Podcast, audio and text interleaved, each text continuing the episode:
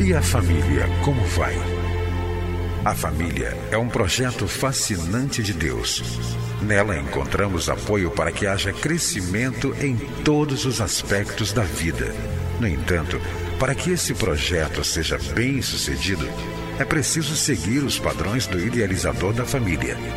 Na Bíblia, a palavra de Deus, encontramos as diretrizes que vão nos levar a uma vida familiar equilibrada e nela também vamos aprender a defender a família dos ataques que tem sofrido nos últimos dias.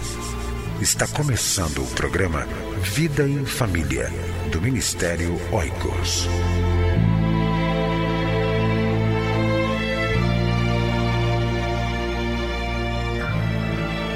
Quer fazer um trabalho dinâmico com casais e famílias da sua igreja? Adquira os livros Dinâmicas de Grupo para Casais e Dinâmicas de Grupo para Casais e Famílias. Visite-nos em www.cliquefamilia.org.br ou envie um e-mail para oicos@cliquefamilia.org.br.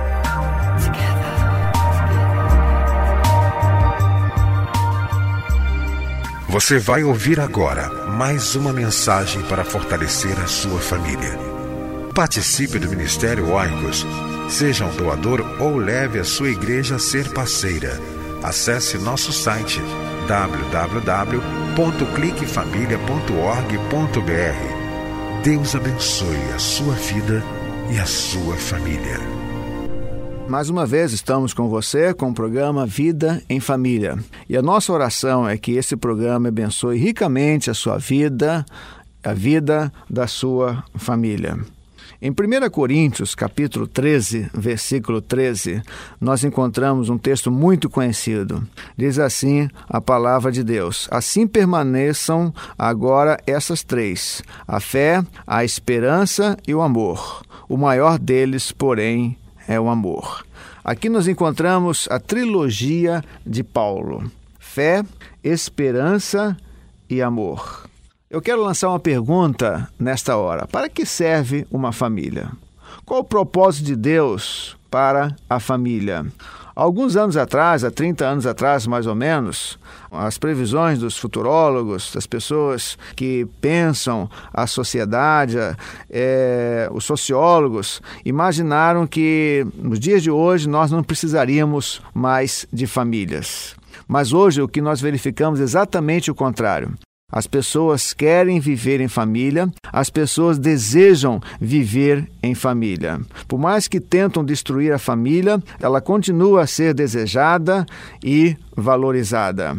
Mas a pergunta que nós queremos colocar nesta hora é esta: para que serve uma família?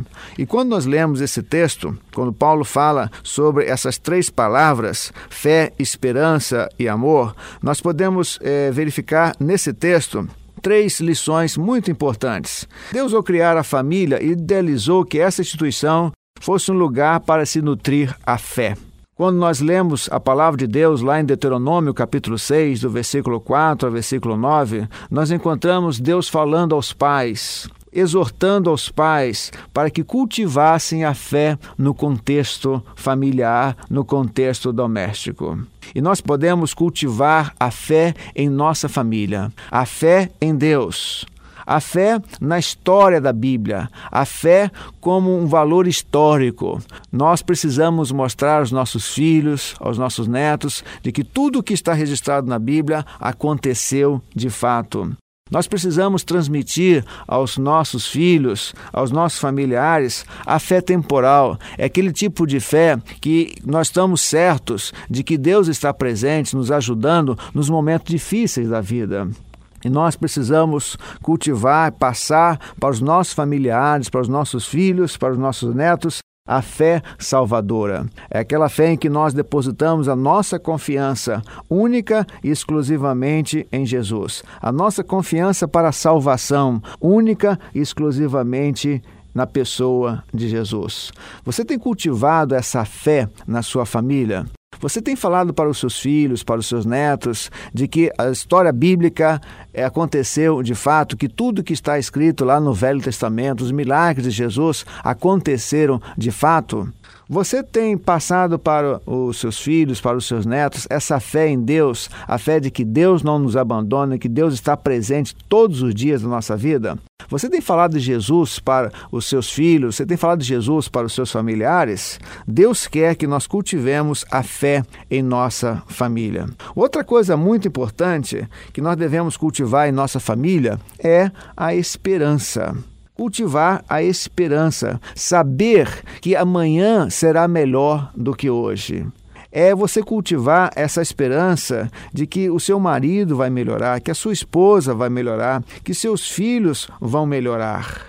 É muito importante que nós cultivemos esta ambiência em nossa família. A esperança de dias melhores, a esperança de que os problemas serão resolvidos, a esperança de que Deus vai abrir as portas que hoje estão fechadas. A Bíblia diz: assim permanecem agora esses três: a fé, a esperança e o amor. Você tem cultivado a esperança na sua família? É muito importante você sempre crer em Deus e saber que Deus faz milagres. Deus faz coisas extraordinárias em nossas famílias, na vida dos nossos familiares.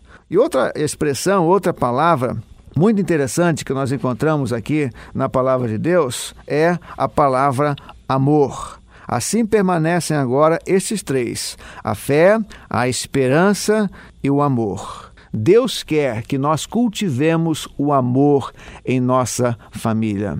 É um amor sacrificial. É aquele amor em que nós nos preocupamos com o outro.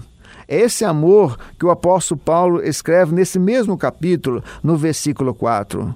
É um amor paciente porque a Bíblia diz que o amor é paciente, o amor é bondoso, não inveja, não se vangloria, não se orgulha, não maltrata, não procura seus próprios interesses, não se ira facilmente, não guarda rancor.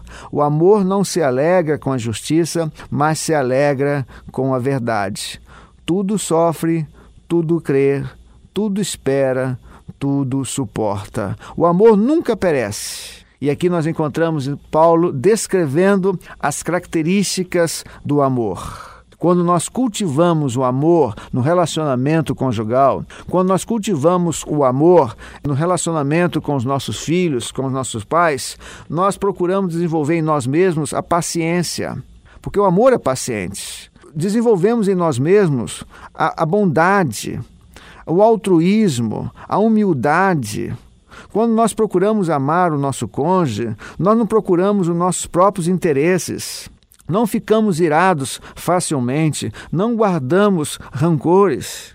Quando nós cultivamos o amor no casamento, na família, no relacionamento com os nossos filhos, nós sempre procuramos é, acreditar, esperar que as coisas ficam melhores, e uma outra coisa muito interessante: tudo suporta. A Bíblia diz que quando uma pessoa ama a outra, suporta, tolera. E como nós precisamos desenvolver a tolerância em nossa família.